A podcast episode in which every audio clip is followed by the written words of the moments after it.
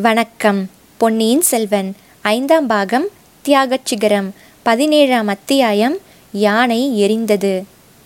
சென்ற அத்தியாயங்களில் கூறிய சம்பவங்கள் நடந்த அன்றைக்கு முதல் நாள் நாகைப்பட்டின நகரமாந்தரின் விருந்தினராக இளவரசர் அருள்மொழிவர்மரை நாம் விட்டுவிட்டு வந்தோம். விருந்தெல்லாம் முடிந்த பிறகு அலங்கரித்த யானை மீது ஏறி இளவரசர் புறப்பட்டார். எண்ணற்ற மக்கள் அவரை தொடர்ந்து தஞ்சைக்கு வருவோம் என்று கிளம்பினார்கள். அன்று இரவு இளவரசரும் அவருடன் வந்த ஜனங்களும் திரு ஆரூர் வந்து சேர்ந்தார்கள். திரு ஆரூர் மக்கள் இளவரசர் வருகையை முன்னதாக அறிந்திருந்தபடியால் அவருக்கு ராஜரீக வரவேற்பு அளித்து ராஜோபச்சாரங்கள் செய்தார்கள். பழம்பெரும் பதியான திரு ஆரூரின் குணவாசலிலிருந்து குடவாசல் வரையில் மக்கள் திரண்டு நின்றார்கள்.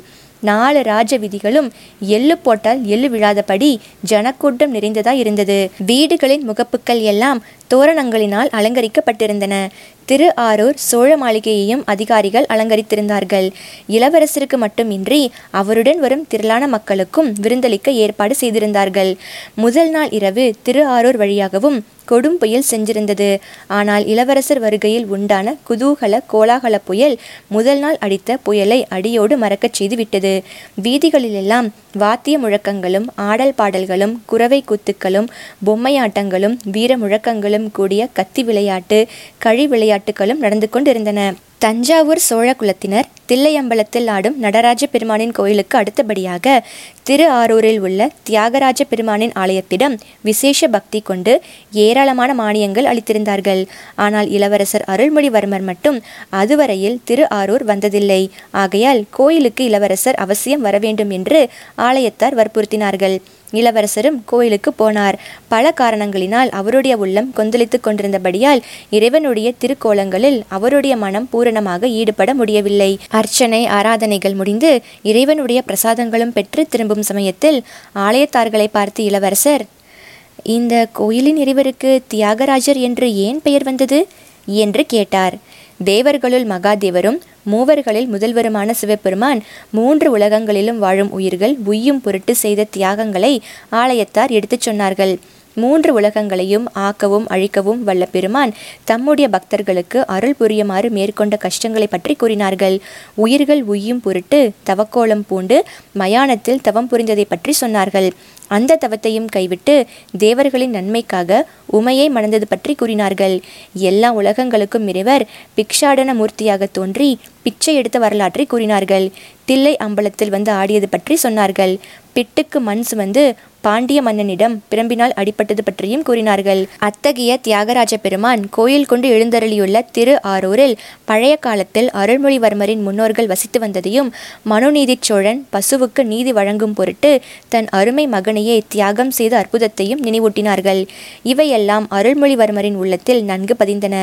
இதுக்காரும் புத்த பகவானுடைய தியாகத்தை நினைத்து நினைத்து வியந்து கொண்டிருந்த இளவரசர் தேவ தேவரான சிவபெருமானை தியாகமூர்த்தியாக சித்தரிக்கும் வரலாறுகளை பற்றி எண்ணி எண்ணி வியக்கத் தொடங்கினார்.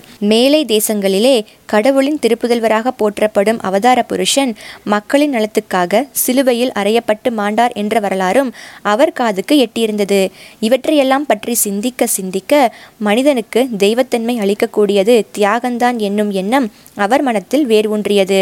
ஆதலின் அவரை சூழ்ந்துள்ள மக்கள் அனைவரும் தம் மீதுள்ள அன்பின் மிகுதியினால் தம்மை தஞ்சை சிங்காதனத்தில் அமர்த்தி பட்டம் சூட்ட விரும்புவது பற்றி அவர் மனம் அளவில்லாத வேதனை அடைந்தது.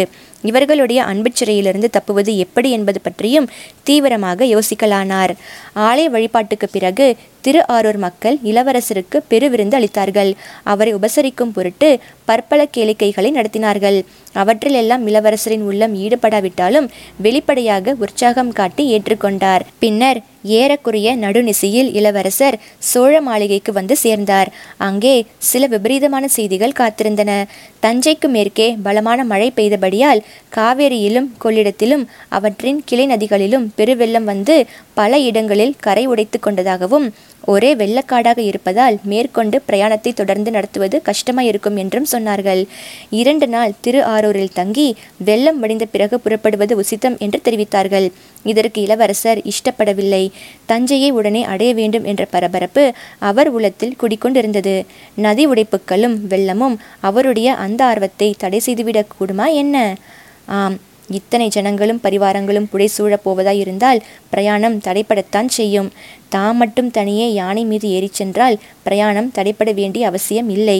யானைக்கு அண்டாத ஆழமுடைய நதி எதுவும் தஞ்சைக்கு போகும் வழியில் இல்லை. அப்படி இருந்தாலும் இளவரசருக்கு அதை பற்றி கவலை கிடையாது. தண்ணீரிடத்தில் அவருக்கு எப்போதும் அச்சம் ஏற்பட்டதில்லை. பொன்னி நதி அவருடைய அன்னைக்கு மேலான அன்புடையவள் ஆயிற்றே சின்னஞ்சிறு குழந்தை பிராயத்தில் தான் முழுகி போகாமல் காப்பாற்றிய காவேரி தாய் இப்போது தன்னை காப்பாற்ற மாட்டாளா? இந்த பெருந்திரளான மக்களிடமிருந்து எப்படி தப்பித்து செல்வது என்பதுதான் கேள்வி. அயோத்தியின் மக்களிடமிருந்து ராமர் இரவுக்கிரவே தப்பிச் சென்றது பொன்னியின் செல்வருக்கு நினைவு வந்தது. அவ்விதமே அவரும் இரவில் ஜனங்கள் தூங்கும் சமயத்தில் போய்விட்டால் என்ன? எல்லாவற்றுக்கும் யானை பாகனிடம் எந்த நேரத்திலும் புறப்பட ஆயத்தமாய் இருக்கும்படி சொல்லி வைப்பது நல்லது. இந்த எண்ணம் தோன்றியதும் யானை பாகனை அழைத்து வரும்படி அரண்மனை சேவகனுக்கு இளவரசர் கட்டளையிட்டார். சேவகன் வீதிக்குச் சென்று பார்த்துவிட்டு உடனே திரும்பி வந்தான். யானை மட்டும் வாசலில் கட்டியிருக்கிறது என்றும் யானை பாகனை காணோம் என்றும் தெரிவித்தான். ஒருவேளை வீதிகளில் நடைபெறும் ஆடல் பாடல் களியாட்டங்களை பார்க்க போயிருப்பான். அவன் திரும்பி வந்ததும் அழைத்து வா. அல்லது யாரையாவது சிலரை அனுப்பி தேடி பார்க்கச் சொல். என்று இளவரசர் கட்டளையிட்டார். ஆகட்டும் அரசே படகோட்டி முருகையன் என்பவன் ஒருவன் மாளிகை வாசலில் வந்து காத்திருக்கிறான். தங்களை அவசரமாக பார்க்க வேண்டும் என்று அவன் பிடிவாதம் பிடிக்கிறான் என்றான் சேவகன். படகோட்டி முருகையனை இத்தனை நேரம் மறந்திருந்தது பற்றி இளவரசர் பச்சாதாபம் கொண்டார். தாம் ரகசியமாக தப்பிச் செல்வதற்கு அவன் ஒருவேளை உதவியாய் இருந்தாலும் இருப்பான். அவனை உடனே தம்மிடம் அனுப்பும்படி அரண்மனை சிவகனுக்கு கட்டளையிட்டார். முருகையன் இளவரசரிடம் வந்ததும் அவருடைய காலில் விழுந்து தேம்பி அழத் தொடங்கினான். இந்த மூட பக்தனை சமாதானப்படுத்துவதும் அவனிடம் விஷயங்களை கிரகிப்பதும் சிரமமான காரியம்தான். ஆயினும் செய்ய வேண்டும். முருகையன் தனது துயரத்தின் காரணத்தை கூறினான். அதன் விவரமாவது முருகையன் நாகைப்பட்டினத்திலேயே தன் மனைவியிடமிருந்து பிரிந்துவிட்டான். திரு ஆரூர் வந்து சேர்ந்த பிறகு அவளும் அங்கு வந்திருக்கிறாளா என்று பார்ப்பதற்காக ஜனக்கூட்டத்தின் இடையே அலைந்து சுற்றினான். ஒரு ஜாம நேரம் தேடிய பிறகு ராஜ வீதியிலிருந்து பிரிந்து சென்ற ஒரு சந்தின் முனையில் அவன் மனைவியும் இளவரசர் ஏறி வந்த யானையை செலுத்திய யானை பாகனும் போவதை கண்டான். அவர்கள் சந்தில் புகுந்ததும் மிக வேகமாக நடந்து சென்றார்கள். முருகையனும் தொடர்ந்து போனான். கடைசியாக ஒரு வீட்டின் வாசலில் நின்றார்கள். அங்கே இன்னொரு மனிதன் அவர்களுக்காக காத்து கொண்டிருந்ததாக தோன்றியது. அவனும் இவர்களுடன் சேர்ந்து கொண்டான். பிறகு மூன்று பேரும் சேர்ந்து போனார்கள். முருகையனுக்கு ஏதேதோ சந்தேகங்கள் உதித்தன. தன் மனைவியின் ஒழுக்கத்தை பற்றியே ஐயம் கொண்டான். உண்மையை கண்டுபிடிக்க ஆத்திரம் அடைந்தான். ஆகையால் அவர்களை போய் பிடித்துவிடாமல் பின்னாலேயே போனான். அவர்கள் ஊரை தாண்டி வாய்க்கால் வயல் வரப்புகள் வழியாகச் சென்று கடைசியில் ஒரு மயானத்தை அடைந்தார்கள். முருகையனுடைய உள்ளம் பயங்கரத்தை அடைந்தது. ஆயினும் அவன் விடாமல் சென்று மயானத்தில் இருந்த ஒரு மரத்தின் பின்னால் ஒளிந்து கொண்டான். ராக்கம்மாளுடனும் யானை பாகனுடனும் வழியில் சேர்ந்து கொண்ட மனிதன் மயானத்தில் சாம்பலை பூசிக்கொண்டு ஏதேதோ பயங்கரமான மந்திரங்களை உச்சரித்தான். பிறகு யானை பாகனை பார்த்து நாளை காலையில் உன் உயிருக்கு ஆபத்து வரப்போகிறது. ஜாக்கிரதையாக இருந்து பிழை என்றான் யானை பகன் கதி கலக்கத்துடன் என்ன ஆபத்து? எவ்விதம் வரும்? தெரிந்தால் அல்லவா பிழைக்கலாம்? என்றான். மந்திரவாதி யானைக்கு திடீர் என்று மதம் பிடிக்கும். நீ அருகில் சென்றதும் உன்னை கீழே தள்ளிவிட்டு ஓடும். உன்னால் தான் யானைக்கு மதம் பிடித்தது என்று ஜனங்கள் எண்ணுவார்கள். உன் கையில் உள்ள அங்குசத்தை பிடுங்கி உன்னை கொன்று விடுவார்கள் என்றான் மந்திரவாதி. ஐயோ தப்புவதற்கு வழி என்ன? என்று யானை பாகன் கேட்டான். நாளை காலையில் யானையிடம் நெருங்காமல் இருந்து விடு என்றான் மந்திரவாதி. அது எப்படி முடியும்? பின்னால் ராஜதண்டனைக்கு உள்ளாக நேரிடுமே என்று யானை பாகன் அலறினான். அப்படியானால் என் வீட்டுக்கு வா மந்திரித்த கவசம் தருகிறேன். அதை அணிந்து கொண்டு போ கையில் அங்குசத்தை கொண்டு போகாதே என்றான் மந்திரவாதி. அப்படியே ஆகட்டும் ஐயா இளவரசருக்கு ஏதேனும் ஆபத்து நேருமா? என்று யானை பாகன் கேட்டான். அது எப்படி சொல்ல முடியும்? இளவரசர் வந்து கேட்டால் அல்லவோ சொல்லலாம்? என்றான் மந்திரவாதி. முருகையன் அதற்கு மேல் நிற்க மனமில்லாமல் ஓடி வந்து விட்டான்.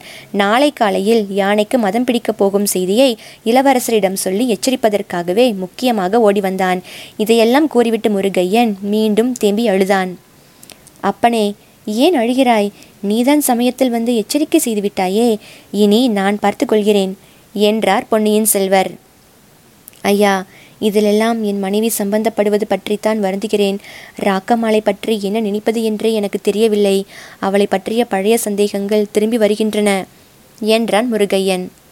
அவளை நான் திருத்தி விடுகிறேன் நீ கவலைப்படாதே. உடனே திரும்பி போ யானை பாகனை எப்படியாவது தேடி பிடித்து அழைத்து கொண்டு வா என்றார் இளவரசர்.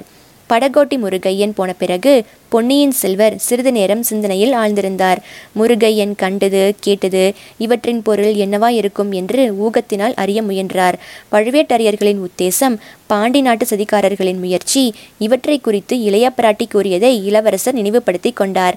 அந்த சதிகாரர்களின் முயற்சியில் இது ஒன்றாய் இருக்கலாம் அல்லது வெறும் அசட்டுத்தனமாகவும் இருக்கலாம். எப்படி இருந்தாலும் காலையில் நாம் என்ன செய்ய வேண்டும் என்பது பற்றி ஒரு முடிவுக்கு வந்தார். பிறகு நிம்மதியாக நித்திரையில் ஆழ்ந்தார். மறுநாள் அதிகாலை காலையிலேயே எழுந்து பிரயாணத்துக்கு ஆயத்தமானார். மாளிகை வாசலுக்கு வந்தார். அங்கே கட்டியிருந்த யானை இளவரசரை பார்த்ததும் ஆதரவோடு துதிக்கையை நீட்டி அவரை தடவி கொடுத்து கொஞ்சியது. யானைக்கு மதம் பிடிக்கும் என்று மந்திரவாதி கூறியதாக முருகையன் சொன்னது இளவரசருக்கு நினைவு வந்தது. மதம் பிடிக்கும் என்பதற்கு அறிகுறி எதுவும் இல்லை? யானைப்பாகன் எங்கே? என்று இளவரசர் உரத்த குரலில் கேட்டார். உடனே பல குரல்கள் யானைப்பாகன் எங்கே? என்று எதிரொலி செய்தன. இளவரசரைப் போலவே அதிகாலையில் பிரயாணத்துக்கு ஆயத்தமான ஜனங்கள் திரண்டு வந்திருந்தார்கள். அவர்களிடையே அகப்பட்டு கொண்டு முன்னால் வர முடியாமல் திணறிக் கொண்டிருந்த முருகையனை பார்த்தார். அவனை நோக்கி சமிக்ஞை செய்யவே ஜனங்கள் அவனுக்கு வழிவிட்டார்கள். முருகையன் அருகில் வந்து இரவில் வெகுநேரம் தேடிய பிறகு தன் மனைவியை மாத்திரம் கண்டுபிடித்ததாகவும் அவள் தன் மயானத்துக்கு போனதையெல்லாம் அடியோடு மறுத்து முருகையனுக்கு பித்து பிடித்து விட்டது என்று கூறியதாகவும் யானை பாகன் அகப்படவே இல்லை என்றும் சொன்னான். அதை பற்றி கவலையில்லை முருகையா. யானையின் காலை கட்டியுள்ள சங்கிலியை அவிழ்த்துவிடு என்றார் இளவரசர். முருகையன் அவர் அவிழ்த்துவிட்டு கொண்டிருக்கும் போதே இதோ யானைப்பாகன் வந்துவிட்டான் என்று ஒரு குரல் கேட்டது. வந்துவிட்டான் வந்துவிட்டான் என்று பல குரல்கள் ஒலித்தன. கையில் அங்குசத்துடன் யானைப்பாகன் ஓடி வந்து கொண்டிருந்தான். கூட்டத்தில் இருந்தவர்கள் அவசர அவசரமாக விலகிக் கொண்டு அவனுக்கு வழிவிட்டார்கள். பொன்னியின் செல்வரும் நல்ல வேலை என்று பெருமூச்சு விட்டு யானைப்பாகன் ஓடிக்கொண்டு வந்திருந்த திசையை நோக்கினார். பாவம் ஒரு நாள் இரவு அனுபவத்தில் அவன் எவ்வளவு மாறி போயிருக்கிறான் பயப்பிராந்தி கொண்டவனாக அல்லவா தோன்றுகிறான்? ஒரு கையில் அங்குசம் வைத்து கொண்டிருந்த யானைப்பாகன் யானையின் அருகில் வந்து அதன் துதிக்கையை இன்னொரு கையால் தொட்டான். யானை உடனே அவனை துதிக்கையால் சுழற்றி பிடித்து தலைக்கு மேலே தூக்கியது. கேட்டவர்கள் பீதி கொள்ளும்படியாக பிளறிவிட்டு யானைப்பாகனை வீசி எறிந்தது. யானை பகன் வெகு தூரத்திலே போய் விழுந்தான். அவன் கையில் வைத்திருந்த அங்குசம் இன்னும் அப்பாலே போய் விழுந்தது. யானைக்கு மதம் பிடித்துவிட்டது என்ற பயங்கரம் நிறைந்த குரல் அந்த ஜனக்கூட்டத்திலே எழுந்தது. ஜனங்கள் நாலா பக்கமும் சிதறி ஓடத் தொடங்கினார்கள்.